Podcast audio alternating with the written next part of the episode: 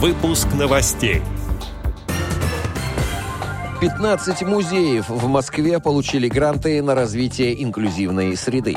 В Курской области незрячих людей обучат езде на велосипеде тандеме. Далее об этом подробно в студии Алишер Канаев. Здравствуйте. В Курской области незрячих людей научат ездить на велосипеде тандеме, сообщает телерадиокомпания «Сейм». Реализация проекта «Четыре педали» на территории региона стала возможной благодаря фонду президентских грантов. Курское общество слепых оказалось среди восьми победителей первого грантового конкурса в этом году. Спорт для незрячих людей – самое эффективное средство реабилитации. Это тренировка, которая помогает лучше ориентироваться в пространстве.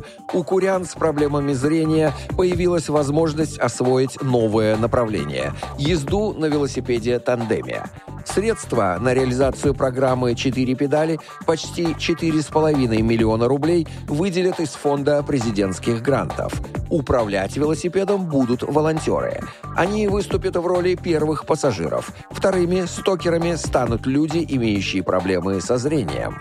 Занятия будут проходить в Центре реабилитации для слепых. Проект рассчитан на курян старше 12 лет. В следующем году для участников программы и гостей из соседних регионов организуют большой велопробег. Фонд «Свет» объявил победителей грантового конкурса без исключения, сообщает ОСИ.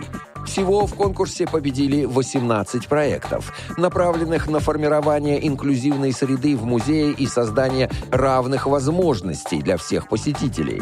Представить проекты можно было в одном или сразу в нескольких направлениях. Победителями в номинации «Федеральный музей» стали пять проектов. Самый большой грант размером более 9 миллионов рублей выиграла Государственная Третьяковская галерея. Еще 13 проектов 10 музеев победили в номинации «Городской музей». Среди финалистов. Проект «Инклюзивная театральная лаборатория по исследованию исторической памяти», собиратели опыта Музея истории ГУЛАГа, «Негромко о Москве», Музея «Садовое кольцо» и другие. На выигранные гранты музеи смогут обучить сотрудников корректному общению с людьми с инвалидностью, организовать инклюзивные творческие лаборатории, создать комфортную доступную среду, сделать универсальную навигацию, внедрить современные технологии и провести инклюзивный аудит помещений. Музеи, которые победили в направлении адаптация экспозиций, на полученные средства смогут заказать тактильные экспонаты, аудиогиды, видеогиды на русском жестовом языке, тифлокомментарии для постоянных и временных экспозиций.